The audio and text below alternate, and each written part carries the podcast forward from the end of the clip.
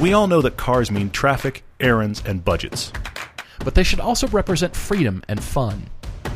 Join us as we work to find everyone a car they'll love. I'm Paul. I'm Todd, and this is the Everyday Driver Car Debate. We've mentioned before that we do this from Park City. The whole show is based in Park City, mm-hmm. and it's it's fantastic because it's close to Salt Lake, which is a, a full size big metropolitan area. Yeah, the airport's but, great. It's thirty minutes. Yeah, but Park City yeah. is your typical mountain town in that you know the population's around ten thousand people. Okay, but it's 15, 20 minutes from a big city, so it's this yep. weird mix of both of those. Yep. We've also mentioned before that this can sometimes be a surprisingly small town. We had a I know where you're going with this. moment of that today. Yeah, pretty cool. I was I was driving my Lotus to actually take it to get to get the brakes done uh, because I can't get the rotors off. Apparently, that, that it's been so long since well, the rotors were taken off that the set screw is rusted to the point I where it's say, like I can't do that. Yeah, it's so kind anyway, of a bummer. It was Sorry a bummer, but anyway, it's all right. So I was driving the Lotus and I was following a wrapped uh, Focus RS that was headed. I was pretty sure to Ken Block's shop.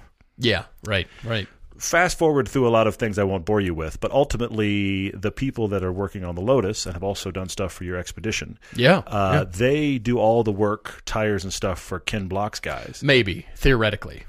And they finally connected the dots of us and them. We've been yeah. hoping for this forever. Yeah. So we got to do this total behind the scenes uh, tour of the Hoonicorn and the whole Hoon shop and everything here that's in Park City. You would never know where it is. You this would drive by it a million times. Yeah, and it was just cool to just hang out there. And it was it was also cool. It was very unofficial. It was just like come in, hang out. It was fun. It actually just kind of got thrown together last minute, and Absolutely. we were both yeah, yeah. at the shop over here. Yeah, you know, I was looking for tires and getting tires. Tires need to happen for the Cayman.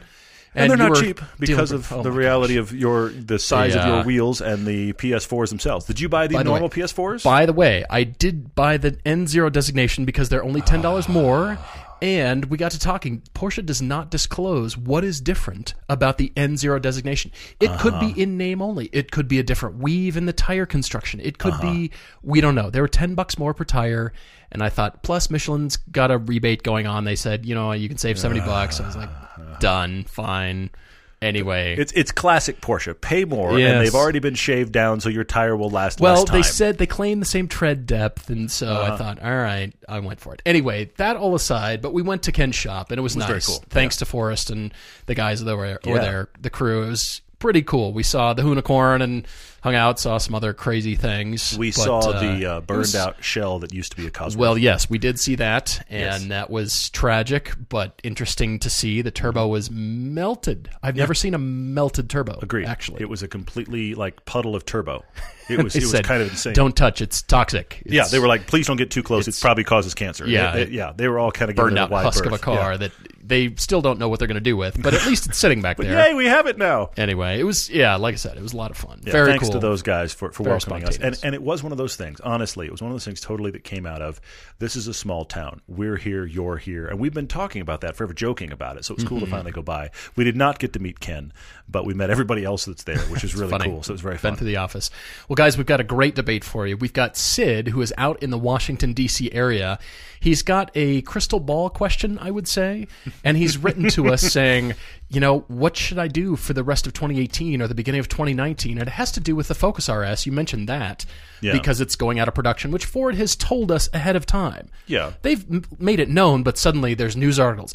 The RS is going out of production. I, I'm Yeah. thinking, well, Ford warned us. You, you know this. We, Well, we knew this going in. Once they decide to no longer make cars, it's pretty clear what that means. I mean, well, at least not sell cars here. I guess they are making them elsewhere, but yeah. So it has to do with anymore. that and Yeah. sort of, you know, what should I buy next? Mm-hmm. He's looking ahead, looking into the crystal ball, asking us what should he buy. And then we've got Ben G in Richmond, Virginia. He is 32. He's got a commute, but he's into the something comfortable for long distance cruising, playful, natural steering feel. Something larger is kind of what I get for Mm-hmm. Yeah, Ben, I not get something really small. And he's crossed off hot hatches off the list. Yeah. Those are Yeah, out. yeah. Those are right out. They're right out. Yes. But we do have some show business to discuss before we get to it. And I think you had a rant. I feel a rant coming on somewhere in here. What was my rant about tonight? It was uh, F one fifties and, and oh yes, um, that piece of news. little ranty. Well, there there was a there was a thing I, I actually clicked on today that I read because, as we all know, the Ford F one fifty is the best selling thing everywhere. I, and, and what's insane about that is they're only sold in North America, and yet it's the world's still the world's best selling car. I find that unbelievable that that's we that's the consume a lot of F one fifties. Uh, Apparently, apparently, we just F, they're, they're practically North Americans. they're pa- practically passed out somewhere. There's a dispenser that you and I've just never bumped into, and I'm okay with that. Isn't actually, it out in the wilds of Texas somewhere? probably, but but Hit the button, you get an F one fifty. They're recalling almost two million Ford F one fifties. Yeah, Which, yeah. granted, there's a lot of them out there, but recall two million of anything. That's a ton. But what really caught my eye was the sentence for why they're being recalled. Mm-hmm. Did you see this? I did. I read the article and I Seatbelt fires. Now, my question, my rant was: Has anyone ever put together the sentence that ends with the words next to each other, seatbelt and fires? Engine fire, sure. Exhaust fire, sure. I've had a fire related to electrical system. I get it. Lucas Electrics. Oh, look, I had an electrical fire. Seatbelt fires, ladies and gentlemen. This is why we were calling your F one fifty. The thing that is holding you safe in the car might cause a fire. Okay, here's here- let me break it down for you. Here's the real story, and that is the pre-tensioners in the seatbelt might generate sparks. Yes. When you're when they're whizzing off of the roll in an accident, they're Yes. they're flying off the tightly coiled roll so quickly Yeah. that they will create excessive sparks, and the gases that are trapped in the B pillar might cause yeah the carpets to burn And, and, and please understand, as you're having the accident. Go go to go to the movie Fight Club, where they do a fantastic job of explaining why a company does a recall. It's kind of chilling, but they do a good job of Well, describing yes. why a recall happens. You don't recall unless a this has really happened, and b it's happened enough that you go financially. It makes more sense for us to recall. So th- this isn't somebody that sat in a cubicle and went. Could there be a seatbelt fire? No, they've had seatbelt related fires. they've had the and reports. Therefore, they're going to do this. But out of this many trucks, that's I, if it's a problem, good on them for doing this recall. yes, Get your car if you have a Ford F one fifty and it falls into this model year. It's it's a lot. I just, I actually think that's a better band name than Recall. Seatbelt Fires. It's just, you know, I don't know what they play. I haven't figured it out yet. It's probably like ska. Seatbelt Fires. Let's you bring know? ska back. Exactly. Please, no. But but but seriously, Please, I I no. cannot believe those words are together in a sentence. If your car was built between March 12, 2014 and August 23, 2018, your seatbelts might catch fire and cause excessive sparking. What? You have an F one fifty. Look out for seatbelt fires. Oh no, it's the Wrangler voice. Anyway, it's all bad. So yeah, so that's that's been happening in uh, the larger world. Uh, the stuff that's happening for us. Let's see. Season three is still playing on Velocity this this uh, week. Actually, happy Friday because tomorrow is the rerun of episode three, which is the Civic Type R and the Focus RS and a burned out landscape. Speaking of fires, so that was not intentional. Not caused by seatbelts, though. Not, but caused not by caused different seat- reasons. or those cars. Yeah, actually, so Seatbelts did not fall out of the car and cause a wildfire in the forest. that's what I want to hear about next summer during fire season, which has been terrible. Now, enough. there's a piece of news. yes, yes. This, forest fire- burned to the ground. This fire was started by a Ford F one fifty seatbelt. seatbelt. Yeah, And terrible. no, they people weren't burning their seatbelts to keep warm. Thank you to the firefighters that have been having that horrible Yeah, no experience all this season, but hopefully none of them were started by an F one fifty seatbelt fire. Uh, so yeah, so season three is there. Season three is now out entirely on Vimeo, and in the next week or so, we are not entirely in charge of how fast Amazon posts them. Uh, the entire season will be Yes, available on. Amazon, which means you can do the buy season option on Amazon and watch them all there. I'm very excited about having that out. While you and I go off to shoot season four. Yeah, no kidding. And thanks to our sponsors for season three Covercraft, Griot's Garage, Auto Tempest, and Brush Hero. You mentioned Brush Hero is uh, the brush with a cape. Yes, Last time I had a good just laugh over trying that. to when I was clarify that it is the editing word podcast. brush followed by the word hero because I just kind of just kind of speak a little fast sometimes and you hear other things. I thought that was kind of funny. Yeah. All right, so thanks to those guys, and yes, we're shooting for season four. We have a film upon us that we're shooting Yes. for the next week. So watch for some early podcasts. We're doing a, a few podcasts in advance, Mm-hmm. And uh, those will be running while we're out shooting. There will be much shooting over I a week. think I think this film we're not going to we'll, we'll we'll reveal next week's podcast. we'll talk about what we're doing. trickled and out. You'll be seeing the Yeah. photos to know what the topic is. Yeah. But it seems like we have the better part of a dozen cars being featured in this film. It's gonna be cool. which is going to be bigger than any film we've done, but it is very much it's one of those generational things like we did with the 911 and with the BMW uh, M3. So it's in that lineup. But my lord, there are many, many cars. Yeah, just wrangling the cars. These are special cars. All right, it's going to be very cool. Very Great. interesting. So we've also got the meetup coming in Utah. That's October, the first weekend of October. I, Wow. I think I think it might be full. Is it I full don't up? think I don't think you've seen the recent numbers. no, I haven't. My my wife showed me the recent numbers. Oh, you're kidding went, me. Um, that's a lot of people. I mean, it's don't get me wrong. we're I'm- taking I'm over a excited. restaurant? Yeah. Are I'm, we I'm- really? I'm excited, but at the I'm same time, and, but here's the thing: it's an a la carte trip, so not everybody is coming to every event, which meters it out a bit. But it's a lot of people. If you don't have a track car, you can bring your mountain bike on. No, wait, No, no, don't you do can't. that. Don't do that. Also, if you have if you bring your mountain bike and your mountain bike uh, rack, you're going to have to do something with it to get on the track. Probably also during the road tour because I don't think you're going to want that slinging around. Yeah, exactly. Maybe leave it at the hotel or something, Something. like that. Put it in your room, lock it up because yeah, Yeah. that- they're not. That will not pass the tech inspection. I'm just letting you know right now, sir. What you have a mountain bike on the back of your car. Are they going to ask if your seatbelt might cause a fire?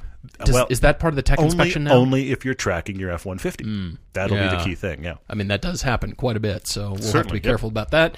And your Mini is uh, being raffled still for another few days, almost a couple of weeks. Uh, coming we, to the have end, got about we got about ten days more Okay, of right. possibility when we're recording this podcast. Just to give you actual frame of reference on the dates, depending on doesn't matter when you're listening to this.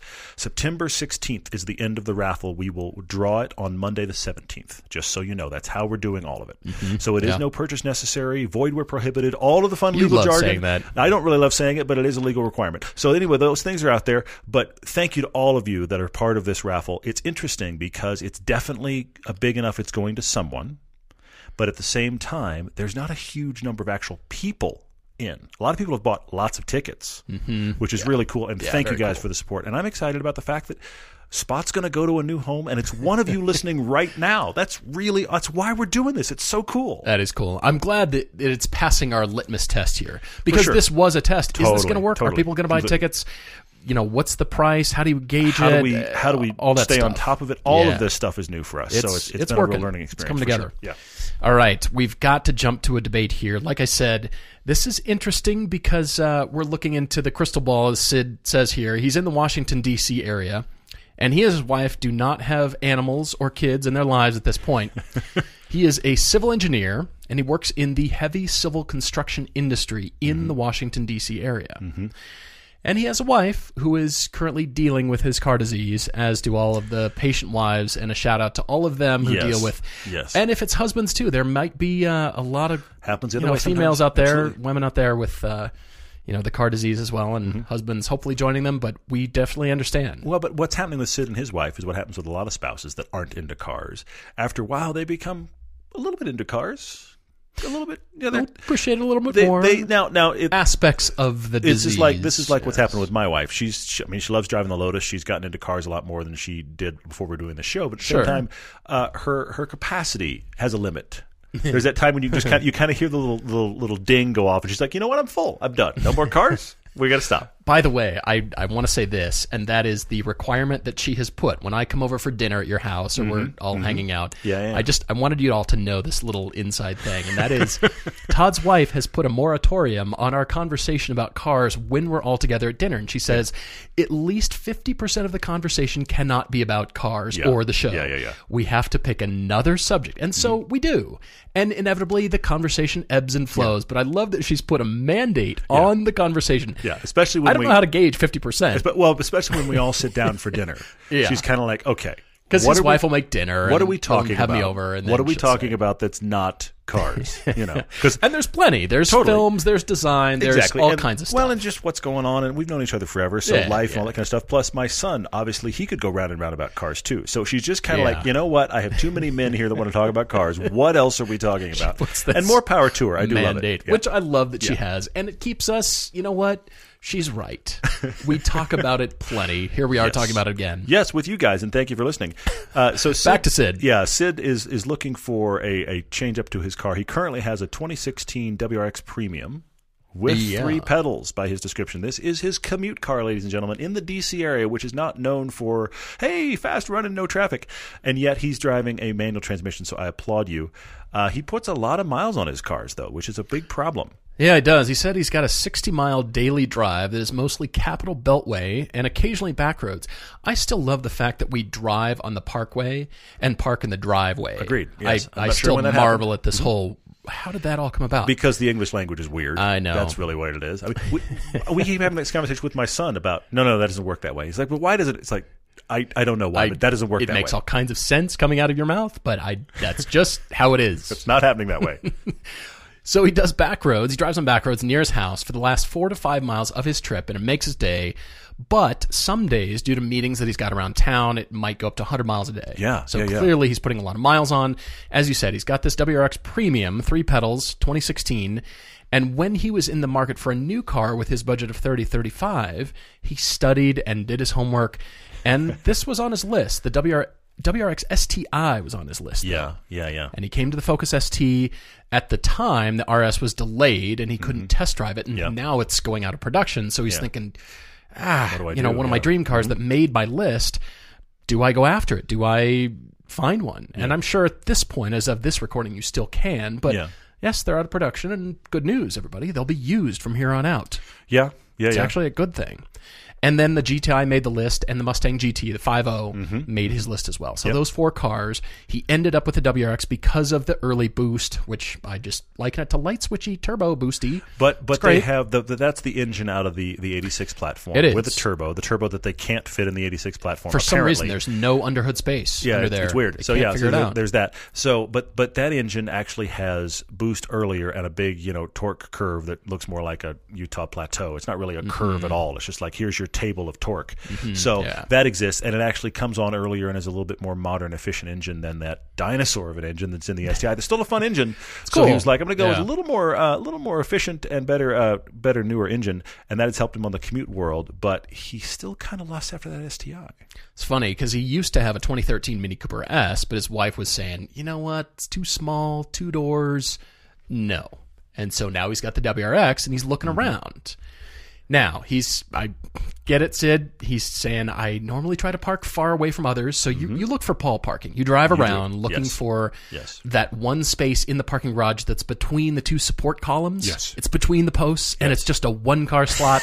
this is my parking. Yes, I'm that is that you that. you rock that for sure, and you'll have everybody else get out so that you can have just the door. It, it works. I, I, I- look, I get it. I see it. I try to couch that in the hey, I'm going to go ahead and let you guys out as a hey, I'm doing you a favor when I'm really thinking go ahead and get out so you don't ding my door when I pull into this tight exactly parking right space. for sure. Everybody thinks, man, what a nice guy. You're letting us out. yes. yeah, That's that, it. that's that's exactly what happened. Huh? I know some of you have done this. It's not just me. Anyway, so what he's looking for is four doors. Mm-hmm. Four doors are more essential than trunk capacity. Yes. That's what he called out here. And he's got to have a manual. That's even though it's painful, he said, to sit in the stop and go traffic on the belt park, whatever it is, Yes. the driveway, whatever he drives Park- on. Yeah, yeah. Trying to drive on the parkway while actually parked. I, I, I'm with you. Yeah. It's very yeah. And then when you're in traffic and parked on the beltway, I let's let's let's just I'm confused. that. Yeah. All right, and that he wants a great warranty, forty to sixty thousand mile manufacturer warranty, Mm-hmm. because he puts a lot of miles on, and he doesn't want to have you know a lot of maintenance and Sure, mechanic sure. time. The maintenance is going to be up there, oil changes, that kind of thing, Mm-hmm. for sure. But you keep on top of that. He just wants reliability, is what I'm hearing. Yeah, yeah, which yeah. is great. And man, you you put in uh, the list of cars that you've owned, including a Renault Five, the Mm-hmm. 1985 style. Yes. 1.3 liter four cylinder. Described as 62 French horsepower. What's what's the difference between French horsepower and German and American horsepower? randomly gives up. I don't know. It, it, uh, I'm sorry. Wow. I'm sorry. Isn't Wow. That, isn't that the history jokes though? Yes, Look, I know that was terrible, and I'm bound to get a letter. There's plenty of America jokes I could go with. It's That's just true. you know. we make fun yeah. of ourselves too. Uh, Jeep Wrangler, you've got a couple of BMWs on here, so you've had experience Mm-hmm. with the BMW ownership. But then he comes to the fact that they don't make the RS after 2018. Yeah. And then he's looking ahead, and we have dealt with this. Uh, it's not a problem, but it's sort of the holding back, waiting for the new models. Agreed. And he calls out the Golf and the WRX. These models Yeah. are coming in 2021. What about the Should new I one wait? of that? I, sure. we don't know what clearly Ford don't wait around for Ford because they might announce hey we're going to stop selling cars in the United States Yeah. oh wait they did Yeah. Exactly. exactly. and then we just don't know what manufacturers are going to do based on emissions based on all kinds of stuff so it's hard to project it's hard to say you know what go ahead and wait for that model and then we get there 3 years from now and Totally. you play this podcast back to me and think huh Yeah, could have had a whole wrong. Could have had a whole other car between when I'm shopping now and when the thing I want comes out. That's the other big problem I feel like for me. Plus, Sid even called out the fact that he doesn't like to, and I get this. I've, I have this same rule. I for me, it's it's a loose rule, but I get it. He kind of doesn't want to buy the first year of a new generation. So these cars that you're talking about being two or three years out are now a whole other year out for your consideration. So I'm Although very now much the E46 first year is in high demand because of that pink color, both Sure. colors. Everybody's going, yes, get the first year. Sure, but people now know what they're in for as far as maintenance, which yeah, is the reason that you sure. avoided the newer ones. But that's the thing. Subframe cracking. Wait, yeah, exactly. Here's what it's going to cost you for your gorgeous E46. Right, right. Here's your bill. But but here's the thing: is that that I almost always feel like when somebody's shopping for a car that they think will come out here at this point eventually, when get something you like right now, and then when that car's like actually out at your current dealer and you can just go buy one, you've probably had your car, whatever you bought right now, for at least two years. Mm-hmm. All right, so Sid is saying, do I stay the course? My budget is 40k for Todd and 37 for me. Why did he give you more money? He's he's buffering. He's heard the podcast before. That's what's happened. Okay, well maybe that's it because yeah, he's going to need it after I'm done with this. But ah, I'm I actually I'm proud of myself. I I actually kind of I think nailed it. Do you really? I'm Great. I'm Love really it. excited, Sid. Okay, I good. cannot wait to share this with you. This uh, this recommendation. Keep in mind four doors, manual transmission, right? Mm-hmm. Keep that in mind. Or does he go reckless? Wild? Does he go and buy a 2018 Focus RS? Does he go and buy that STI that he's always wanted? Mm-hmm. Should he stay calm and conservative and just wait out what he's got with the with the WRX and Stay just calm say, and conservative with cars. Have you listened to this podcast? wrong podcast? Yeah, for sure. All right. So he's saying, do I look ahead to summer 2019? And if you're listening to this after summer to 2019, well, then we'll see what's Sid bought. What what cars are actually out at that point? Yeah. And of course, the list that he's you know given us. So this is the newly revised list. Now that he's shopping Mm-hmm. RS, we said it's old. Well, no, the RS is not old. It's going to be old in 10 years. Yeah. But he's saying used for 2019. Should I go to Golf R, a Civic Type R? I do challenge you, Sid, to drive the car before you make snap judgments on the Civic Type R. Yeah. Because you're going to look back after you drive it and go, wow, now I like it.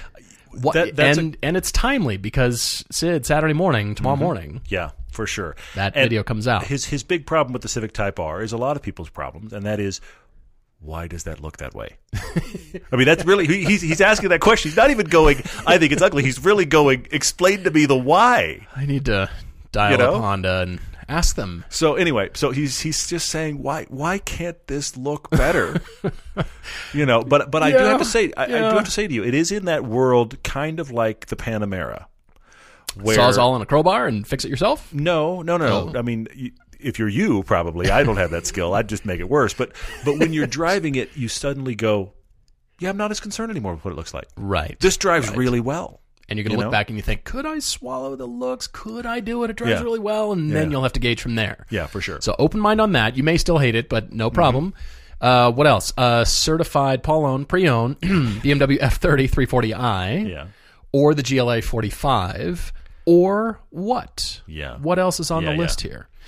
Now, to call this out before we debate the car here, he says if my drive to work was under 10 miles, I'd increase my budget to an easy 60k. Mm-hmm. That's almost double the budget that you gave me, Sid. exactly. Isn't that interesting? Yeah. And I thought, all right, we can work with that because if they stay under 60, then we're good, right? Yeah, never. Okay, Sid. Uh, Sid, I'm just gonna uh, look. Look, lean, lean in close. I'm gonna tell you a secret. never mention any figure higher than your your figure you gave as a mm-hmm. limiter. Just it- like you can't even say I own sixty thousand ties. You just can't. You can't give a Yeah. number higher than the number you gave because that's the number we'll latch onto, and then you have a problem. Anyway, Yeah, yeah. And then he also says if he was making three times more money, well, shoot, if we were making three times more money, all yeah, of our garages would be different. yeah, no Yes, kidding. completely. He says M3 competition package, 991 or 991.2, or a Jeep Wrangler Rubicon. So that's his uh, current dream garage, which is very cool. Yeah, very cool. different cars cool, yeah. So that brings me to the debate. Mm-hmm. Brings us to the debate, and uh, this car that I, I kind of thought, well, I wonder if that could work, and then it worked more and more. The, the deeper I dug, Really? the better Okay. this car worked. Okay. and I'm going to sell it to you, Sid. I have two that I like. I have a couple like serious questions for you, Sid. Based on everything you've told us, I have a couple of serious questions for you. One recommendation and one question. That the question will lead to my wild card later. Hmm. But I have two cars I want to recommend to you directly. Right. But my my first comment to you is obviously we like to, to recommend people shop used. Yeah, yeah, yeah. Extended warranties are your friend. That's the the big thing here. You could get a manufacturer one. You can get there's two or three companies that are actually really well reviewed that will give it an aftermarket extended warranty. So I don't want you to worry as much about. I mean, most cars now, most are going to run between forty and sixty thousand miles manufacturer warranty. Mm-hmm, but mm-hmm. I I would submit to you don't necessarily shy away from a car that's let's say halfway through that warranty just because it's halfway through. You can get yourself an extended warranty. Most cars, most below 100,000 miles are going to be mostly problem free. They're gonna, not going to be maintenance free. Thank you. That is the difference. Yes, okay. Yes. You take your your Porsches of the world, typically fairly reliable, but every 40,000 miles you have a major service that you need to do. Okay. Right. Right. But but that's you know that's just the life of the car. And if you do the actual maintenance, they keep running. And so extended warranties can be your friend there. That's the first thing. I want to really support you on the Focus RS because hmm. they're going to keep making STIs. They've made a ton. As we've all joked, they've all kind of been the same for the last decade. They're going to keep making more. maybe they'll revo- revolutionize it. Maybe they won't. But the STI is going. That's a car that if you really want one down the line, especially if they do an engine upgrade or whatever, you could still get one. But since Subaru's most expensive car too. hey, you can get that that what is it blue edition fifty thousand dollar really Yeah. expensive guy. I saw one here the other day and was just like, if I didn't know what that was, I'd have no idea you spent fifty grand on an STI. If I didn't know what the badge meant. Anyway, Exactly. so there's that. But so those that that could still be in your future, maybe if you see what happens to that car. I don't think that car is a worth waiting on because you just don't know, and we mm-hmm. know the concept will look great and the car won't. Anyway, so don't, Well- don't think it's worth waiting on, but it also will come out at some point. But the RS is a moment in time car, just like the current Shelby GT350 is a moment in time car. Especially with Ford saying they're not going to sell cars here, I say embrace getting an RS. Hmm. Hmm. Because I also think Okay. that I also wonder if the RS, especially if they don't keep selling any new, new cars in the U.S., if the RS is going to be Ford's BMW 1M. you think so? I don't know. I wonder because the 1M was loved by enthusiasts and kind of looked at as really by everybody else. And now, and then you go two or three years out, Yeah. and they have gone back up again because everybody realized no, no, no, that was a special moment almost every car. in that car company. And I and I wonder if the if the Focus RS here in the U.S. is going to do that. I, I don't think it's going to do it as well, but I wonder if Hmm. those prices are going to stay. They've come down, but I wonder if they're just going to hover a bit. You know, so I say Hmm. Possibly. the RS is, is one I want to recommend to you. One that I think would be great for you, though. I thought about manual transmission, four doors. I thought about your BMW history, how you're going to use this car, all of these kind of things. What about you said a three series? I'm going to say no. Hmm. I'm going to say four series Grand Coupe. Oh, Get the 430. oh, So it's, I mean, it's plenty of power. We drove that car Oh, yeah. in our second episode Oh, yeah. the, the Kia Stinger. Plenty of power. Get that in a manual. It's a great looking coupe. It handles pretty well. It looks like a coupe, but you still maintained your four doors. I think you might be the buyer for that 430. The Like Grand it? Coupe. Like it. And the seatbelts don't catch on fire, as That's far true as we know. because it's not a Ford F-150. That's really helpful. I have a wild card, but I want to know where you are before I come back to that. All right. I'm wondering if you chose this as well. Four doors. Remember the four doors? Yeah, I remember that part. And the manual transmission Yes. part, and power and maintenance. yes. Scared of the German thing and the maintenance. But he's owned plenty of German cars. But he's Yeah. done there. Yeah, yeah. Been that, done there. Been been that. Been there. that and done there. Yes. Yeah, my brain is going really- faster than my I really like that. That's excellent. been that, done there. I, I, I might make that work. That'll be in the new Wrangler ad. We're going to just embrace it. We're going to lean into that one. It's going to be proclivity and been that, done there on this podcast. People are going to be drinking themselves into a stupor. Anyway, yeah. My brain is going way too fast. All right, here it is. It is starting in 2015. The Cadillac ATS V sedan with a manual transmission. It's got a lot of horsepower 464 Yeah, yeah. horsepower, twin turbo V6. Yeah. It comes with this brilliant thing called magnetic ride. Mm-hmm, It's a GM car. It's going to run, it's going to work manual transmission. They still sell them. They are on sale right now Yeah, yeah, yeah. with manual transmissions. And you can go back. As a matter of fact, Sid, I found you one. Uh-oh. It's a 2016. It's in Dearborn, Michigan for $38,000. Hmm. With 37,000 miles on it, manual transmission in black. As a matter of fact, this owner traded for the car. It's got a tune via Hmm. HP tuners, sitting about 500 to 530 wheel grief. horsepower right now. Otherwise, everything is completely stock. It's stealth. It looks great. Yeah. Manual transmission, and I will tiny, just a tiny mention of the CUE system in the dash. It's not. We make a thing out of that CUE system We do. it's not an iPad. It's not an iPhone. It doesn't no. work as well as your Samsung or your anything like it that. It doesn't. It doesn't. But is it terrible? Is it going to prevent me from buying and enjoying this brilliant car?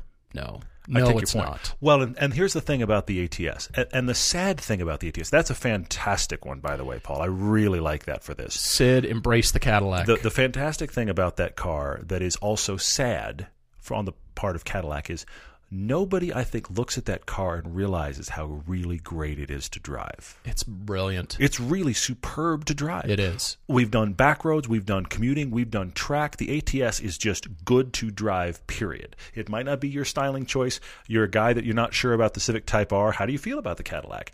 But even in but in black with a little bit of V extras, I can Oh. see that. I mean, if you're worried about somebody who's tuned the car, I found another 2016. There's a lot of them. Mostly they're coupes, but Hmm. you can find the sedan. I found a coupe for 45. Hmm. It's got 1,100 miles on it. Good grief. 1,131 miles. for 45, it's a, it's an ATS-V 45. coupe. It's an ATS-V coupe. That's a nice find. Manual That's transmission. a nice find. These are coming down in price. You can find the sedans. They started doing this in 2015. Yeah, they yeah, sell them brand new, but in Wow. that time range, find coupes and sedans, three pedals, magnetic ride. It's a GM car, so it's not the yeah. Mm-hmm. yeah, what yeah. about the maintenance? What about the reliability? It's a GM. It's going to Yeah. run. It's going to be great. yeah, interesting. And it's a Cadillac. It's going to be comfortable with that magnetic ride yeah, yeah, yeah. It's for great. getting around town for the long distance, and then you can just boop, tighten it right you up. dial it in for your five miles on the back road. Yeah, that's baby. A, that's a see. This is the problem with the RS because the RS you have to decide you want to commute in that car. It is a stiff riding car. yes, it is. And if you're me and you don't mind Yes, that, that's fine. But it is a flat out stiff riding car. Whereas the magnetic ride, especially on those Cadillac products, GM products in general, but yeah.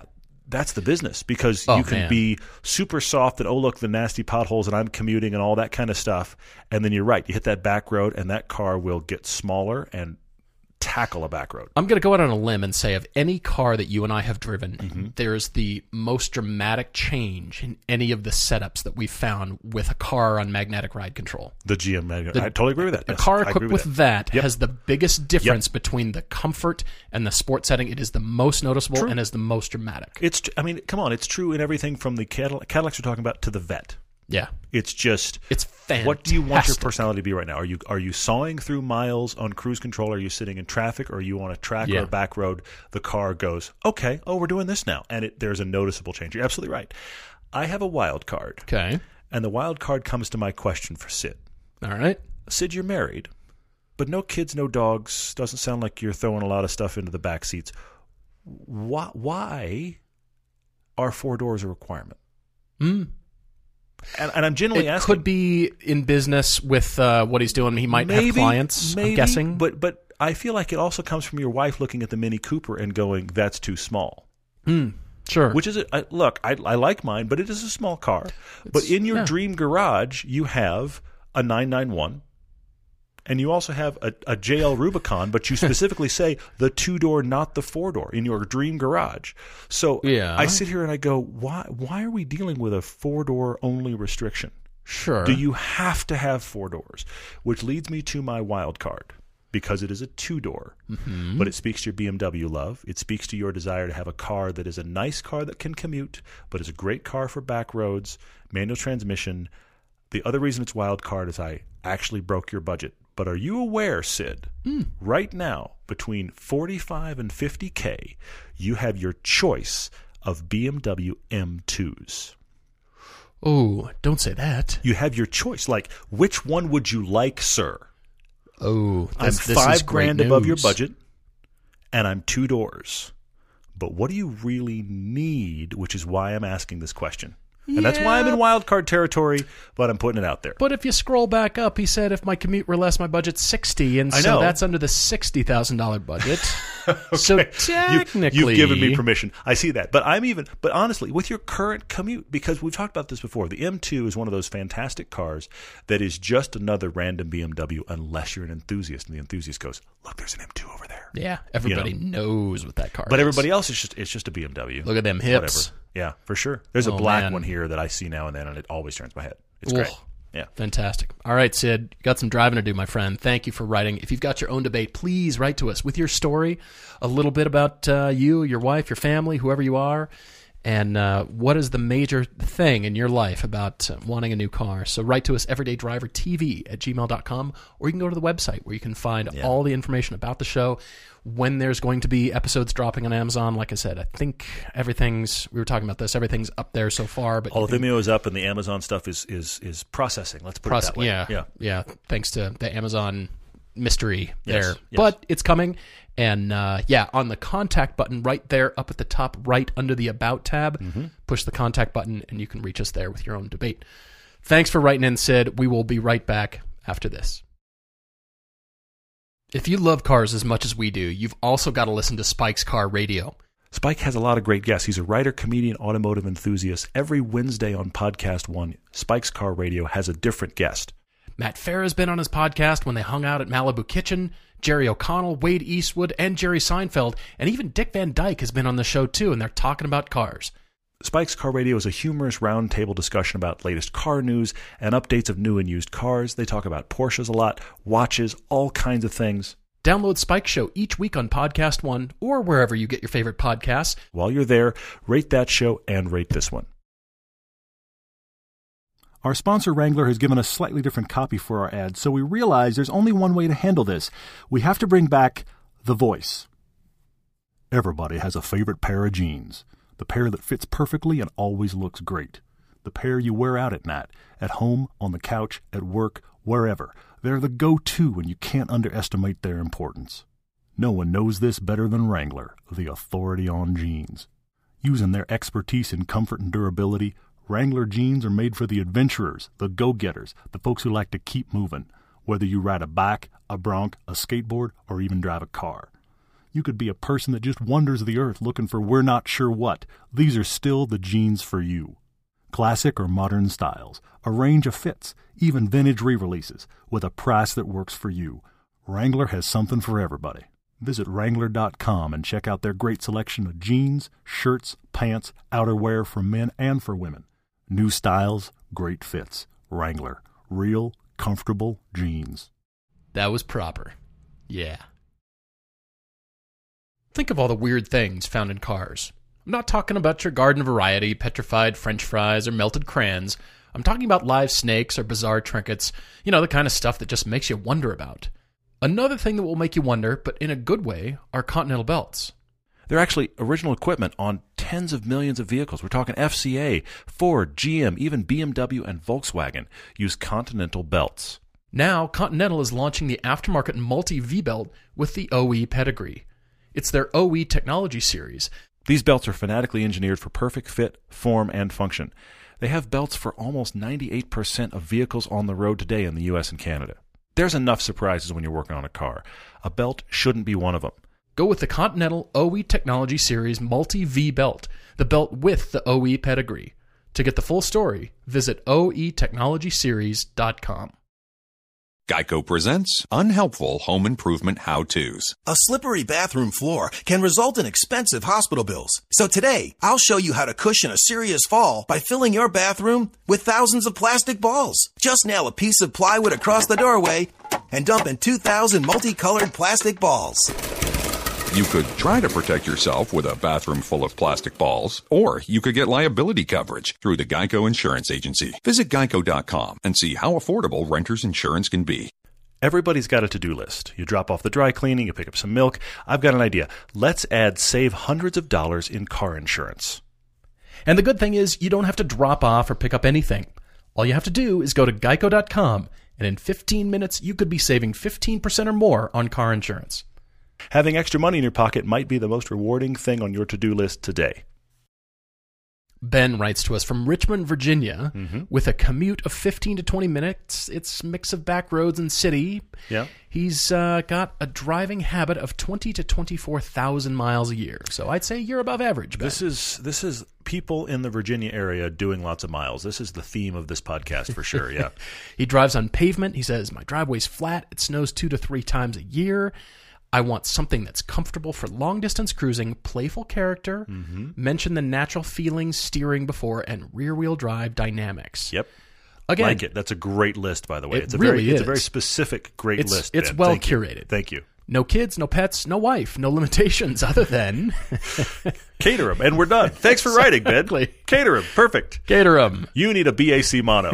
Could you? You oh, wait. That's a little bit beyond your budget, but boy, it would be out, fun. But wouldn't that work? yes, it would. But BACs can't fit golf clubs. Well, it can fit one club. You could tape it to the side of the rail. Of You're the, doing you're doing your collapsible club thing again, aren't you? or maybe like an Ariel Atom where you can just like clip a club to the side of the rail as part I, of the. I come back to can't you get clubs stored at the at the place you play?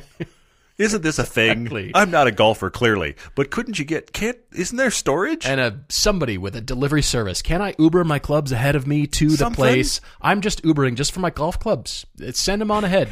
Just take that. I'm taking this. Meet you there. That's funny.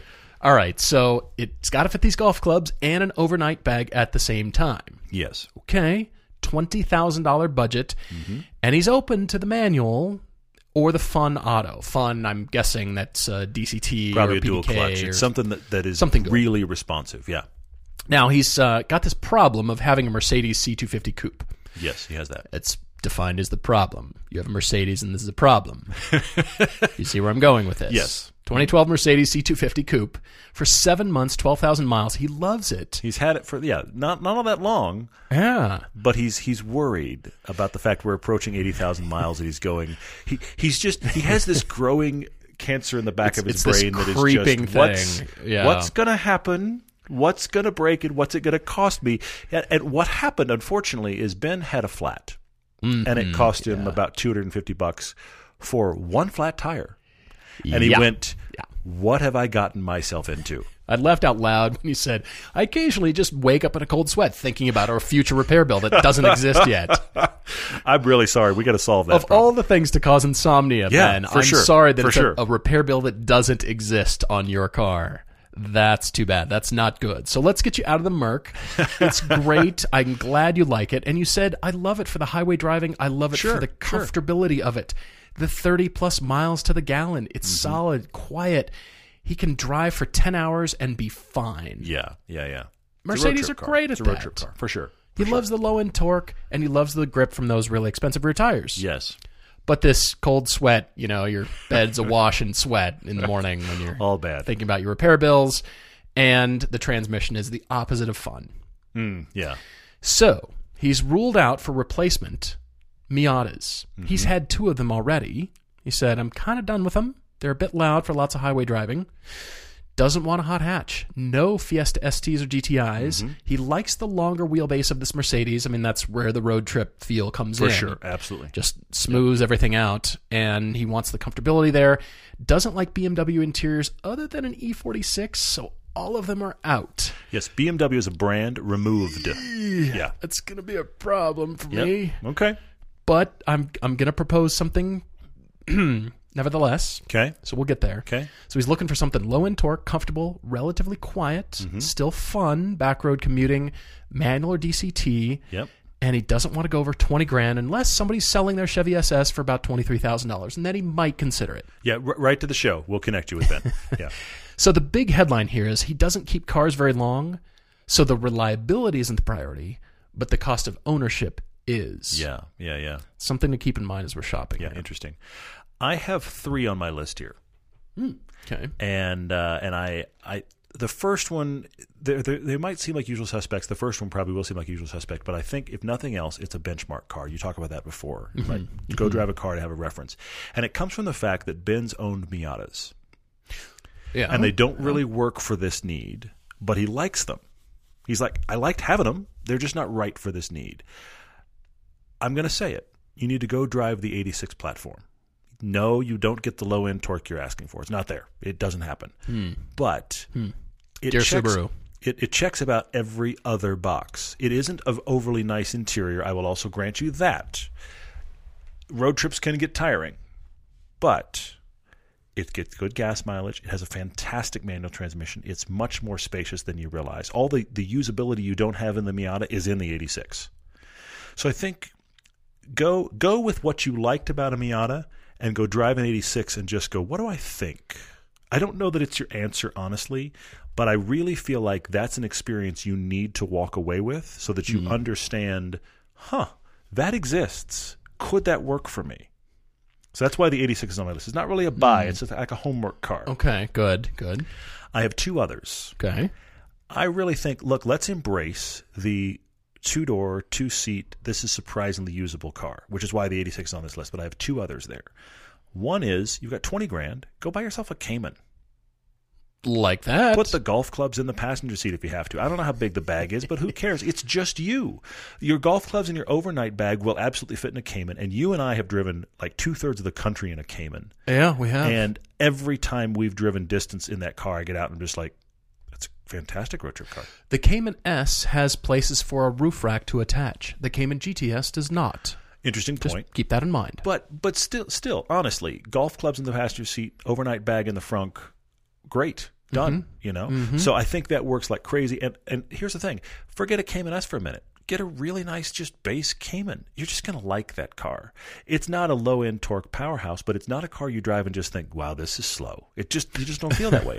I mean Yeah. honestly. And the S is obviously better if you want more power, but it still has a really nice interior. The the downside here the downside here is I think that car will be reliable. But if you hit a 40,000 mile service, it's going to be an expensive service. Yeah, And yeah. tires are, st- I mean, you're worried about tires on your Mercedes. I haven't helped you there, honestly. I was gonna say, But, uh, you could go both ways. It could be get- brilliant. Don't get the 20s. Get the 18. Yeah, right. You know, I mean, Right. this Well, is part of the ways to save money. Yeah, twenties are expensive. By And the way. then, yeah, for sure. And then, the, or you buy a Lotus, which has 16s and 17s, and you avoid all of that. But there's, of course, no, Shopping cart no- casters. Nobody makes tires for that anymore. That's the other Well, problem. but then I had this thought: you have 20 grand. You want low end torque, manual transmission, good to drive, rear wheel drive, engaging, fits the golf clubs, fits the overnight bag. And I went, wait. Hmm.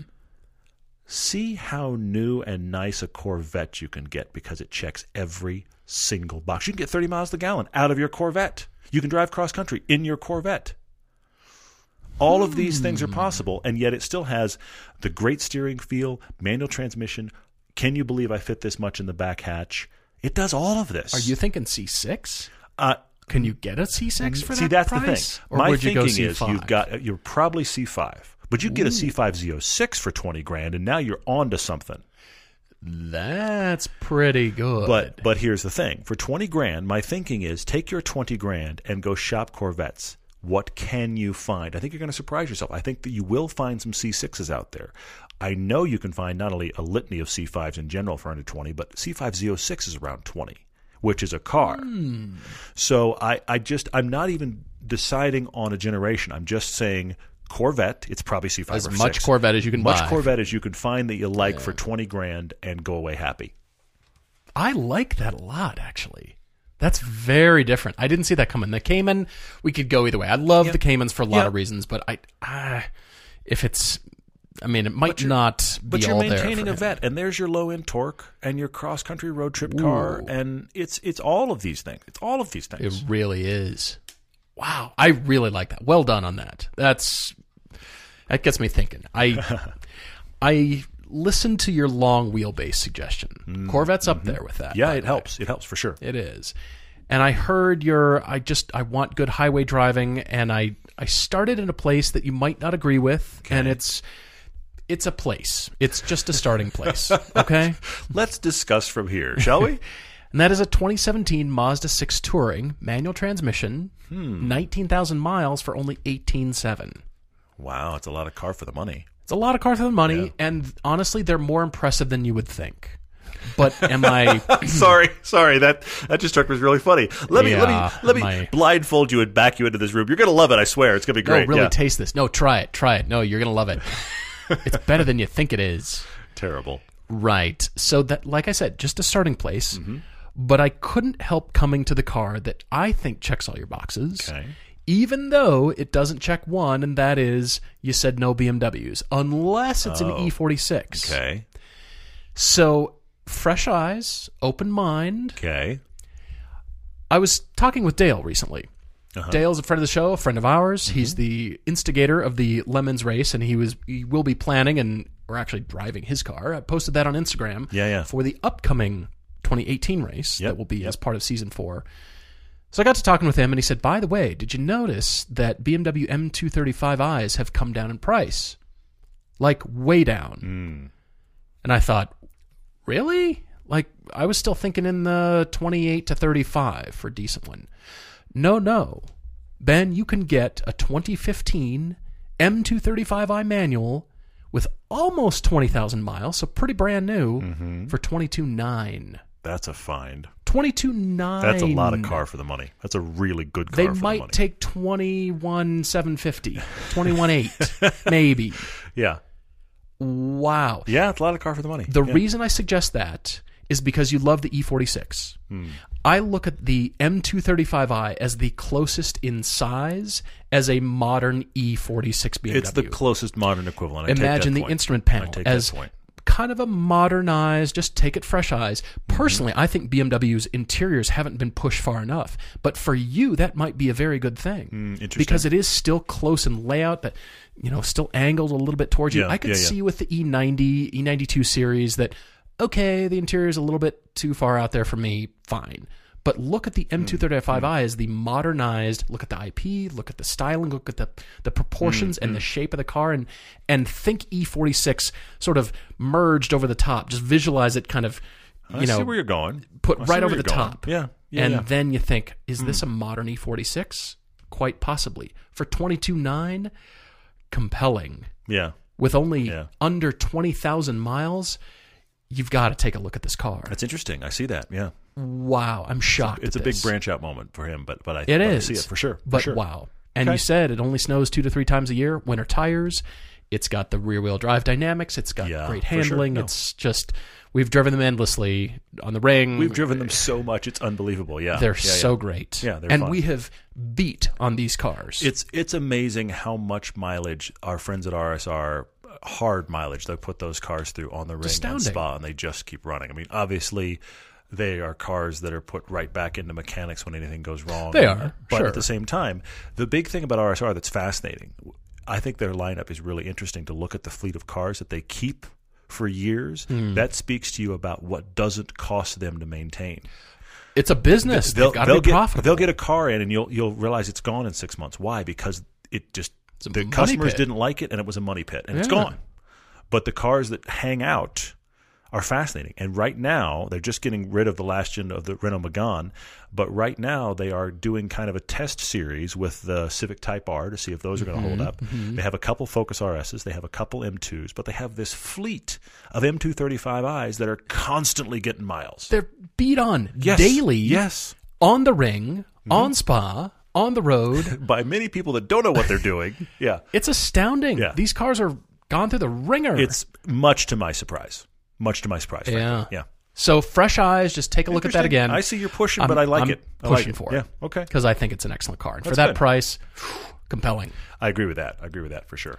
Let's do some questions. Oh, the questions. Yeah, Uh, let's do, do a few of those. Uh, one came in via email. I will say this: there are some of you that have said, uh, "I don't do social media. Can you answer my question?" You send it via email. We get those too. So I want you to know that that's not out out of the realm of possibility. We're obviously looking specifically at social media for these questions, but every now and then we do see them on email. So thank you for that.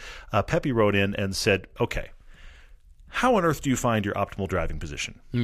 And then he tells the sad story.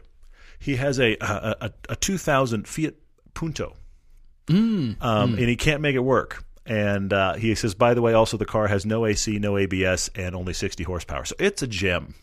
Hmm. It's a gem. Hmm. Okay, so I, Pe- Pepe, I'm, I'm going to say here's one thing about seating position. There are some cars that you're never going to get it right. Mm-hmm. It's too bad. I'll give you I'll give you a, a close to my heart personal example. I really like the Evo 10. I like it every time I drive it. I love the seats, I love the steering. I really don't like the fact that I can never get a seat that I'm loving in the position I quite like. because Mm-hmm, the, the, the steering wheel doesn't do the telescope tilt thing like I want. And so that versus the pedals, I can't get exactly where I want to be. But the car, the driving experience is good enough that I get over it. and the Hmm, seat is very supportive, so it's not uncomfortable. I'm just realizing ergonomically this isn't everything I want it to be. Versus something like an 86 that honestly, I know I bring up this car, but it really is in many ways such a success at what it tries to do. That car ergonomically is fantastic. I mean, really big guys fit in that car really well, and really Sure. little people drive it and like, this is awesome. So uh, it's interesting. Some cars just do it better than others because that was higher on the list of things we need to get right. Hmm, sure. And Toyota, in the case of the 86, there was a big discussion where they wanted low center of gravity and really good ergonomics, like excellent driving position. Sure. They nailed both of those. Argue about the lack of power. I will back your play, but they nailed the two things they set out to do. So do I think the Fiat Punto was designed around a great driving position? I kind of doubt it. but I will try to I'll Nice. try to answer your question beyond that though. What you want to do ideally is you want to be able to sit comfortably and sometimes that's the hard part, comfortably where you can move everything you need to move, but you want to get your wrist you want to lay your wrist over the top of the steering wheel. Your that your wrist should break at the top of the steering wheel. Mm-hmm, right. That's how far back you should be. Don't look at that as a driving, a proper driving position. No, no, no. Your wrist, your, your wrist That's- doesn't go there when you drive. This just is only differentiate that, measure. please, because yeah. that's the yeah. yeah, yeah. And in fact, if you ever see Not behind the scenes of guys like, I- I actually saw some footage once of, of Billy Johnson doing this. And when we were, when I met him at the Ford GT shoot, I, I watched him do this when he was driving that uh, 2005 GT. Drifting. Yes, exactly. there was drifting The that, that 05 followed. Yeah, that GT whole thing. after mm-hmm. a lap. Yeah, one lap in somebody else's car, that owner riding right seat, and he's drifting it around the corner. He's the yeah, there was that. But here's the thing. But I watched him get in and buckle in and all this kind of stuff, and it was this subconscious thing. He had that one moment where he slid the seat forward. He laid his wrist across the steering wheel and slid his seat forward until he got that right. And then he kept going. It's a very common thing. If you ever watch drivers get ready and they and they're getting in a car that has a sliding seat, they will check that. Yeah. So if you can do that, see how the Punto does after that. Probably still won't be great. I hate to say it, your car just might not have good ergonomics. Hmm. But that's the thing to try. Excellent. Well, there's a question here that I've got to get to from Josh O, who's in New York, and he wrote to us on the Gmail. And Josh, hello, thank you for writing in. You have posed a very valid question here about Porsches. And I promised you that I would do it on the podcast next time we were back in the studio. Here we are. Yep.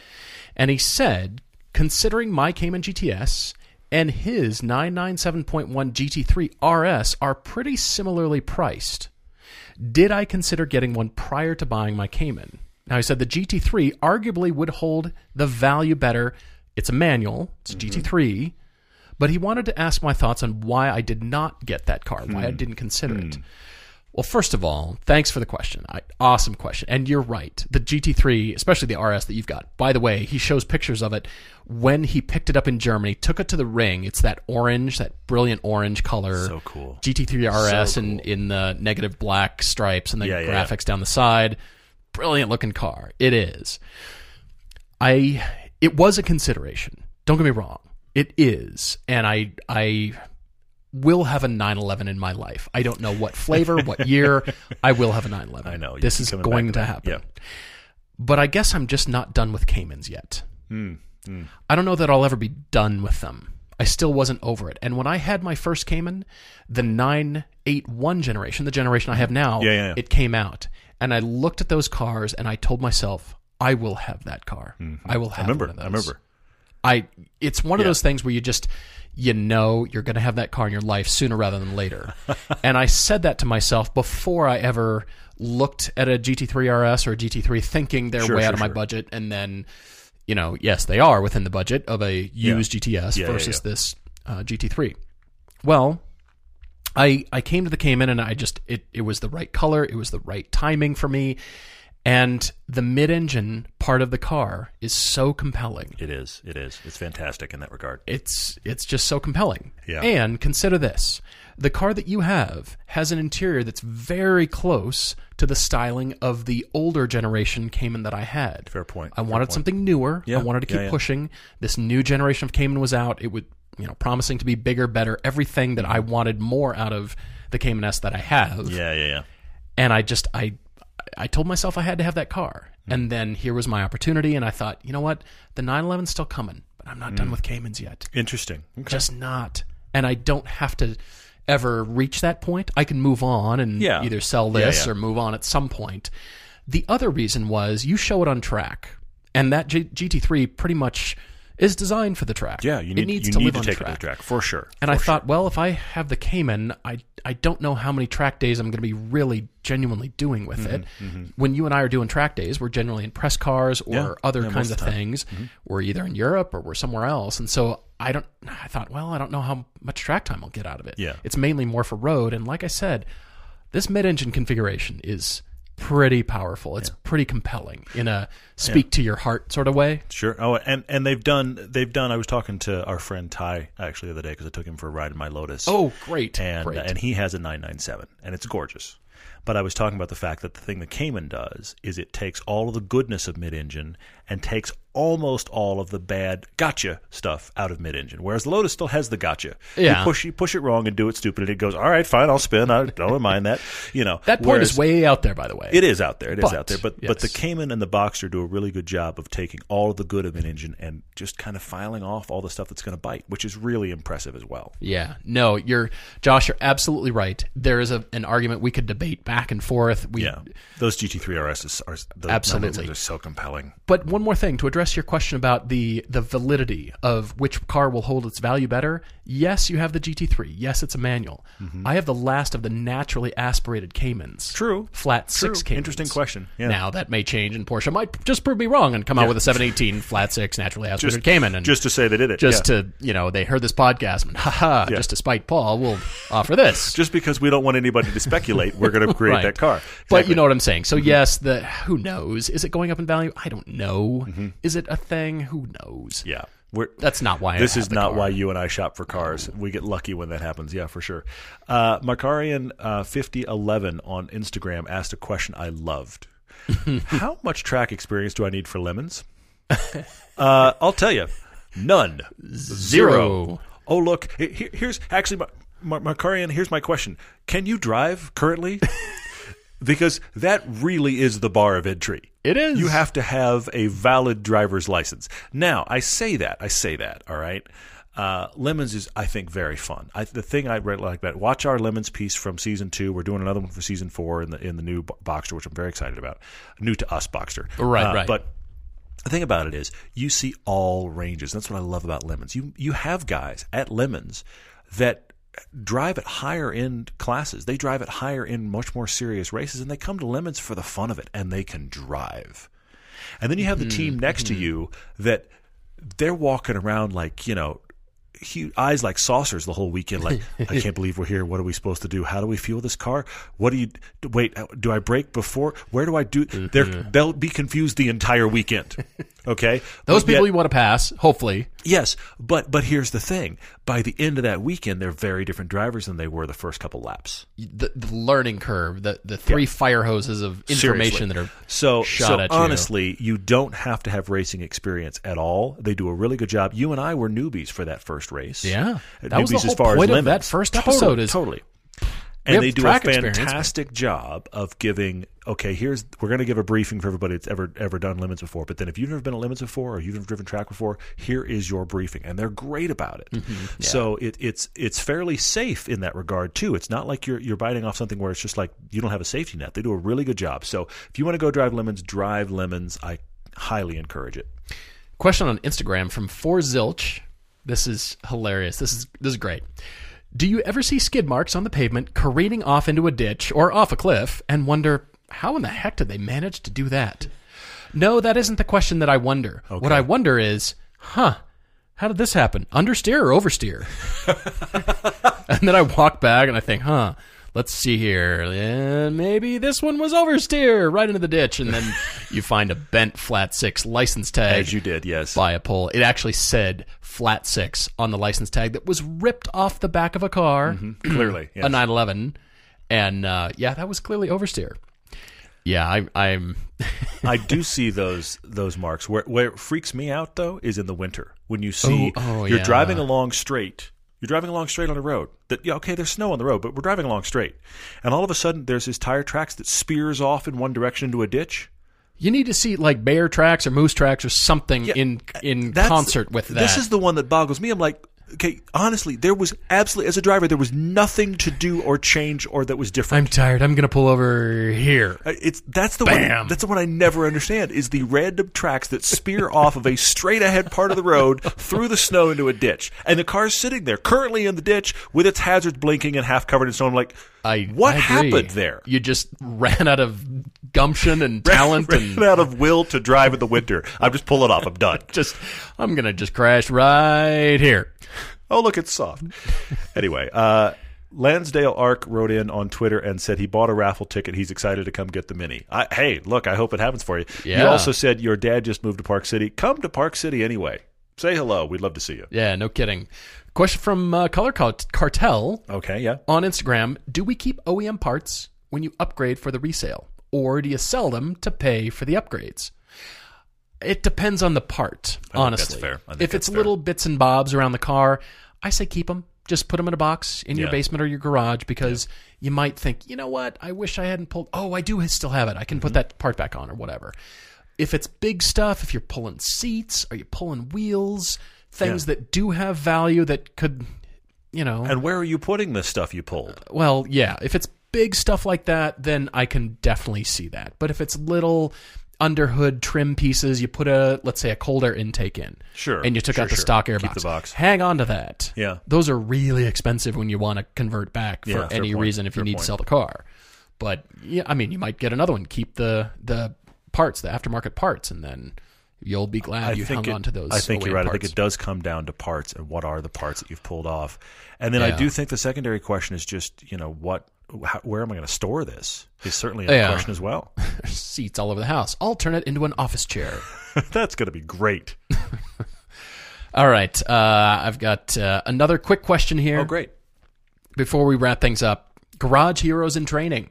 Yeah. Love the handle on Instagram. Fantastic, yes. Forgotten classic drivers' cars that we should look for at reasonable everyday driver prices. Let's Hmm. call it 25000 or less. Here we go. A quick list. Oh, wow. Look at hmm. you. Got Porsche bravo. 914, 20, 924, 944, and 928. The Nissan 300ZX. Yeah. Any Toyota MR2. The C4 and possibly C5 generation Corvettes. We were talking about that. Yeah, those are certainly in that price point for sure. 1994 Toyota Celica GT4, or as it was known in the US, the All-Trac. Yeah. Yeah, that's a good one. the Mitsubishi Eclipse GSX, Yeah. Yeah, yeah, yeah. That's and good too. the E36 M3. fantastic list. Crazy, huh? I, I spent time working That's a on this. fantastic list. Well done. Guys, thank you so much for writing to us. We really do appreciate it. Keep the questions coming. We've got more to get to, and watch for more postings here when we're podcasting early because we'll be shooting the feature film this year. Yes. Watch for Instagram photos. It's uh, it's coming. It's going to be cool. Really appreciate it. Looking forward to next time. Cheers.